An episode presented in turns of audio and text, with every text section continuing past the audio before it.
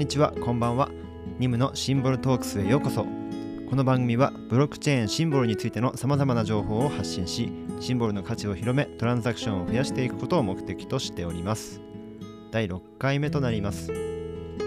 ネムログで、えー早速皆さんからの感想と投げジムをいただくことができて本当に感激しています。ありがとうございます、昔小説投稿サイトを運営していた立場からすると15年前にこの仕組みが欲しかったなと切実に思います。まあ当時は二次二次創作だったのでいろんな権利問題も発生したとは思うんですけれどもそれを差し引いてもすごい時代になったなと感じますね。はいこれからもちょくちょくネムログ更新していきたいと思いますのでよろしくお願いします。さて本日のブロックインフォメーションです。ブロック数は現在15万と4000を超えたところにありまして、えーノード数1845ですね。えハーベスティングアカウントが9420前後あります。かなり1週間前と比べても、まあ、数百増えてますよね。えっと、気づいたのが1800以上あるノードのうちすでに3分の1ほど500以上の500以上のノードがすでに HTTPS に対応しているというようです。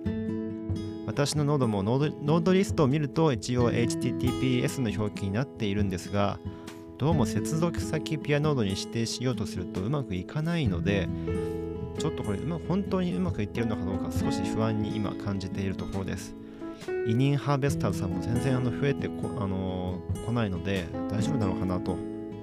思っておりました。また近いうちにメンテナンスをやろうかなと考えてます。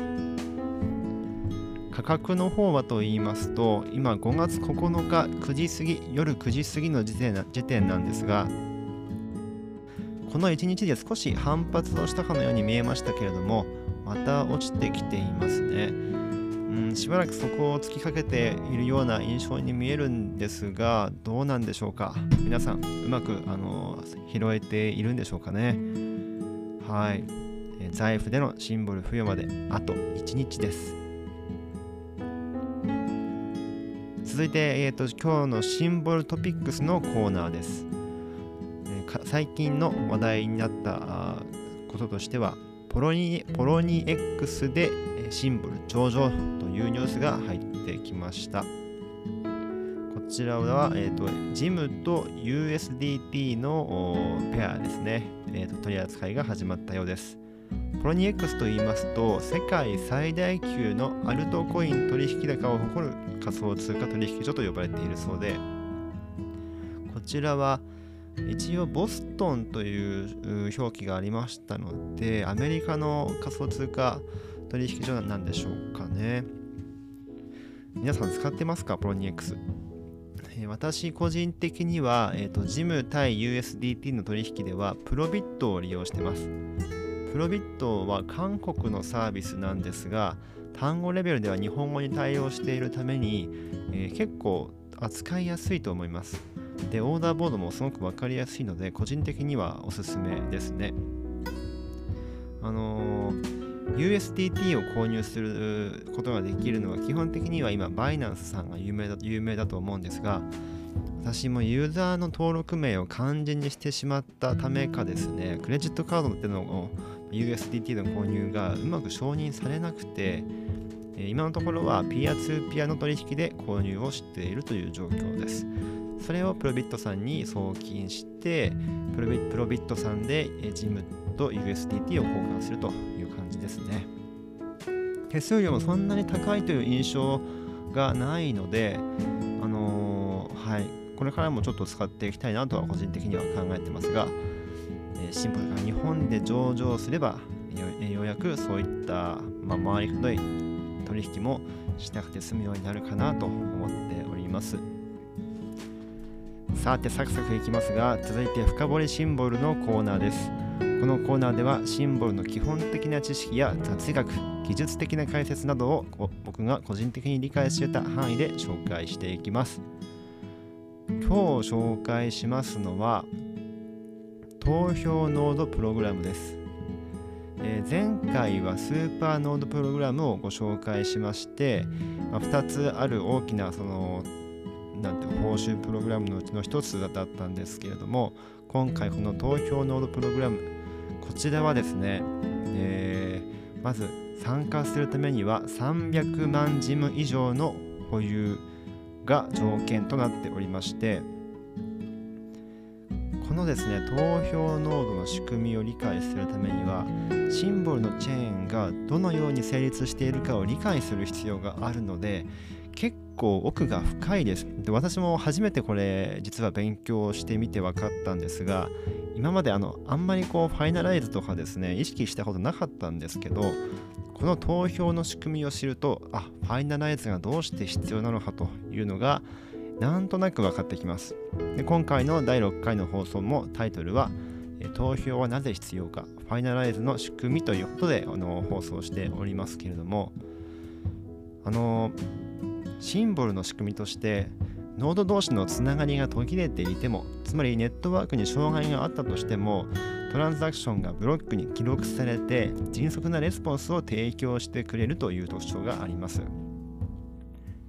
え、まあ、オフラインで、え、動作するっていうような感じでしょうかね。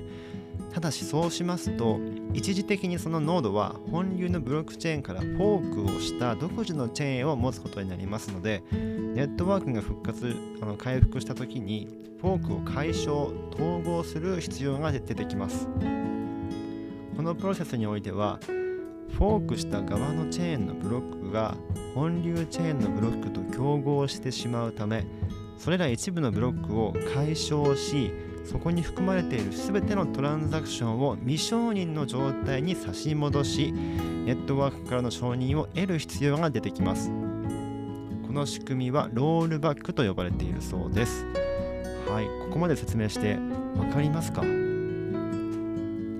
つまりあの何て言うんですかね。うんと一旦ネットワークから途切れた状態でもブロックは生成されるんだけれども後からネットワークに合流した時にそれをですね付き合わせをしなきゃいけなくなってくるということですよね。でオフライン間つまりネットワークは多数派だったとすると、まあ、オフラインで承認していたトランザクションは明らかに自分1人しか、まあ、データを持っている者がいないわけですから、少数派のノードになりますよね。その少数派の、まあ、情報に関しては一旦、まあえー、ブロックが未承認未承認状態に戻されまして、えー、また新しくその承認を得る必要があるということですね。でつまりトランザクションが承認されただけではそれが分岐した偽のチェーンなのかどうかを区別することができないと。これを確かなものにするためにファイナライズという仕組みが存在するということです。はい。えっ、ー、と、ちょっと今飛んだかな。うんと、つまりトランザクションを承認されていても、後からネットワークに回復したときに、えー、それがロールバックが起きてしまう可能性がまだ残っているという話ですよね。で、ファイナライズさえしてしまえば、それはネットワークに認められた正式な、まあ、記録になるという話でございまして、えー、ファイナライズ、つまり台帳の変更を永続的にするプロセスと呼ばれております。ファイナライズされたブロックの内容は信頼に値すると言ってもいいいいと思います。で、シンボルにおいてこのファイナライズはラウンド制で行われます。ラウンド制、つまり相当アルゴリズムがあるわけですが、ブロックの検証を担当するアカウントを相当アルゴリズムの方で各ラウンドごとに決めていきます。担当アカウントにはファイナライズが保留された全てのブロックが順番に提案されていき、提案されたそのブロックの中身が担当アカウントが所属しているノードで持っている記録と同一であった場合にそのアカウントはブロックに対してとブロックに対して肯定票を投じるということです。はい。あのこれがいわゆるブロックの検証を担当するアカウントが投票ノードということになるわけですけれども、えー、これはこのノードになるためには300万ジム以上を保有している必要があると。で、えー、その300万ジム以上を保有している投票ノードは、ファイナライズが保留されている全てのブロックをこう順番に見ていって、えー、まあ、自分が所属しているノードで持っている、えー、のデータベースに記録されている内容と同じであるかっていうのをこう突き合わせしていくという話ですね。で同じだった場合そのアカウントは、えーまあ、ブロックに対して、えーまあ、肯定票を投じるつまりこのブロックは正しいかろうという票を投じるという話ですね。そうやっていくつかのアカウントで順番にこうラウンドを回していき、えまあ、同じこうブロック群だと思うんですが何人かでこう順番にこう回覧をしていくとそして最終的に70%以上の肯定票を得たブロックだけがファイナライズされるということです。これはあの集団による組織的な不正が行われようとしている場合、ファイナライズのプロセスが円滑に進まず、大規模なロールバックが発生する可能性があるというふうにも書かれております。まあ、そうですね。ちょっと早口で喋ってしまったんですけれども、ブロックチェーンのこう履歴のですね、普遍性に依存するようなアプリケーションを作るときは、ファイナライズされたブロックだけを信頼する設計にしていくべきという話でもあります。まあ、これが重要なのは特に決済で使うときですね。金融機関さんとかは重視するんじゃないでしょうか。えー、まあ、要注意の部分だと思います。で必須ではないとはいえ投票ノードはスーパーノードと同等のハードウェア性能を持っていることが望ましいとされています。どうしてかと言いますと、投票プログラムの参加者はスーパーノードプログラムにも参加することが、ま、望ましいと望ましいと言いますか期待されているということですねでスーパーノードプログラムは安定と信頼を兼ね備えたノードであるためにネットワークからすればその存在は投票者ノードと投票者との投票者の資質としてもこれ以上なく望ましい存在だからと言えるでしょう。えー、投票ノードの報酬についてなんですが投票ラウンドに回された全ブロック報酬のうちの5%がその投票に参加した全アカウントに均等配布されます。さて、えー、全ブロック報酬ブロック報酬のうちの5%これなんか聞き聞き覚えあるという方もいるんじゃないでしょうかね。あのハーベスティングにおいてはまずはじめにブロック報酬全体の5%がネットワークシンクタンク、ネットワークシンクアカウントに徴収されていますけれども、これこそが投票ノードプログラムの報酬の原資になっているということです。そう考えると全部つながってますよね。で、スーパーノードプログラムの、スーパーノードプログラムの原資がどこからあの出てくるのかはよくわからないんですけれども、これについては知っている方がいたらぜひ教えてほしいと思います。以上投票ノードの投票の仕組みでした。ということで、えー、まあ星の数ほど存在するブロックチェーンはなんですけれどもシンボル以外に今世界でどんなブロックチェーンが台頭し盛り上がっているのかそしてその理由は何なのかを探り翻って私たちのシンボルに活かせる教訓はないかということを考えていきたいと思うんですが、えー、このコーナー隣のブロックチェーンというコーナー名にしたいと思います。今日は、えー、今先ほどご紹介しました、チェーンのファイナリティについて、考えていきたいと思います。シンボルにおけるファイナライズの仕組みを解説いたしましたが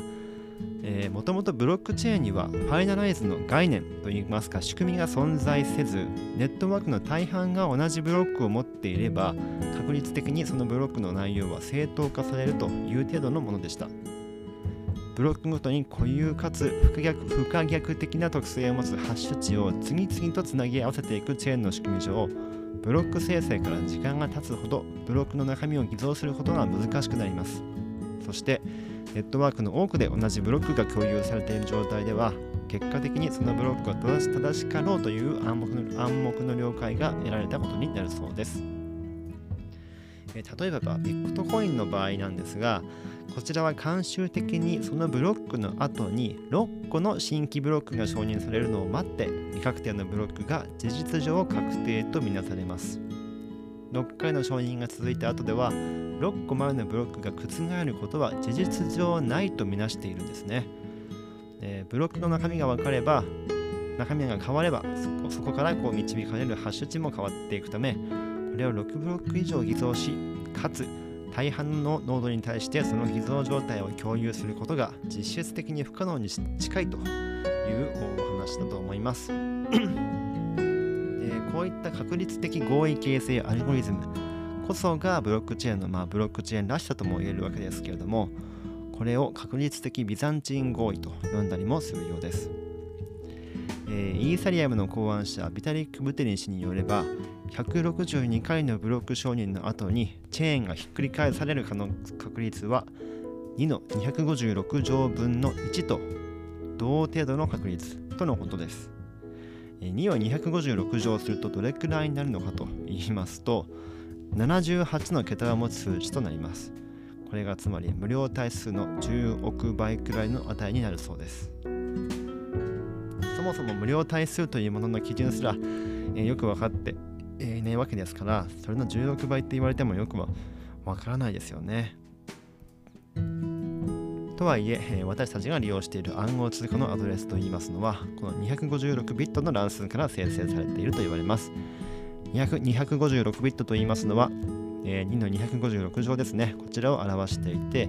世界で一つだけのユニークなアドレスを生成するために必要な十分すぎるほどの幅広いバッファーを提供してくれているというわけです。別の言い方をすれば、生成されたアドレスが重複する可能性というのは2の256乗分の1の確率なので確率論的には限りなく0に近いとみなすことができるわけですね。これも非常にブロックチェーン的なお話ではあるんですが、えー、まちょっと話がそれたかもしれません。ファイナライズの話に戻りましょう。えあるブロックの後続ブロックが複数続いてそれがネットワークで十分に共有されている状態では事実事実上そのブロックの中身を覆すことは不可能に近いとはいえどこまでいっても確率をゼロにすることができない以上金融機関等で求められている大量の決済を迅速に確定させたいという要求にとっては受け入れがたい大きな課題になっているようですこの問題に対してというわけでもないと思いますがシンボルでは投票という仕組みを通じてブロックを明示的にファイナライズすることによりクライアントに一つの判断基準を提供しているということができるのではないでしょうか。ブロックがファイナライズされているかどうかを参照できるというのはアプリ開発者にとっては非常に重要なポイントかと思います。そうですよね。なんかビットコインみたいに後ろに6個以上ブロックが生成されているんであれば実質的に OK っていう話だといまいちやりづらいと思うんですよ。まあ、つまり投票制度はブロックチェーンにおいて必須ではないにせよあると便利という感じなのではないでしょうかまあこの認識合ってるのかどうか全然自信がありませんけれども、まあ、ひとしきり勉強した中でそんなことを考えていましたすいません早口で言葉だけで説明されても全然理解できないと思うんですがいかがでしょうか？皆さんのご意見もぜひお聞かせくださいませ以上隣のブロックチェーンのコーナーでしたというわけで第6回お送りしてまいりました。えー、実はですね、僕自身、自分の運営しているノードがフォークを起こしてしまったことがあります。これあのダイナミックフィーとかっていう項目を変更してしまったのが原因だったと思うんですが、多分セット設定がこう違うからこのチェーンは別物だとネットワークに、えー、拒絶されていたんだったと思っております。でなんかしばらくの間無限にこう数分おきにハーベスティングしまくるという現象が起きてまして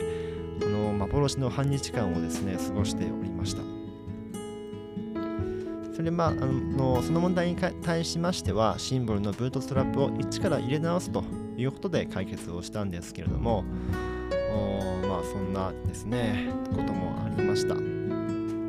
ブロックチェーンってディスプレイの中だけで起きていることと思ってしまいがちなんですけれどもなんかそういうふうにあのノードのですねメンテナンスとかしてますとやたらとこう時間をですね消費してきます。で大量の時間を消費した後で現実世界に帰ってみると何にも変わってない普通の日常があってあんだけの時間を投資した意味が何かあったんだろうかなとあの虚しくなることもありますよねたとえ画面の中だったとしても、えー、まあ、実際にブロックチェーンを経験したことは事実であり、世間ではあの概念的に語られることが多いブロックチェーンというものを実際に体験してみることで得られた感覚は個人的には非常に意味があったと思っております。皆さんの周りどうですか？ブロックチェーンをこう自分の体験として語れる人って本当にどれくらいいますか？単にビットコインを保有しているというだけではブロックチェーンの世界を理解したことにはならないじゃないですか。だからまあこうしてブロックチェーンについて、え、語っている人たちの存在っていうのはものすごくマイノリティなんだろうなということを改めて思いました。さて、えー、番組概要欄には Twitter のアカウントとノード URL を記載しておりますのでフォローそしてイニンハーベスティングぜひよろしくお願いしますそしてこの番組へのお便りも募集しております Twitter へのダイレクトメールにて受付しておりますのでシンボルに関するどんな話題でも結構です。どしどしお寄せください。お待ちしております。それでは今回もありがとうございました。またお会いしましょう。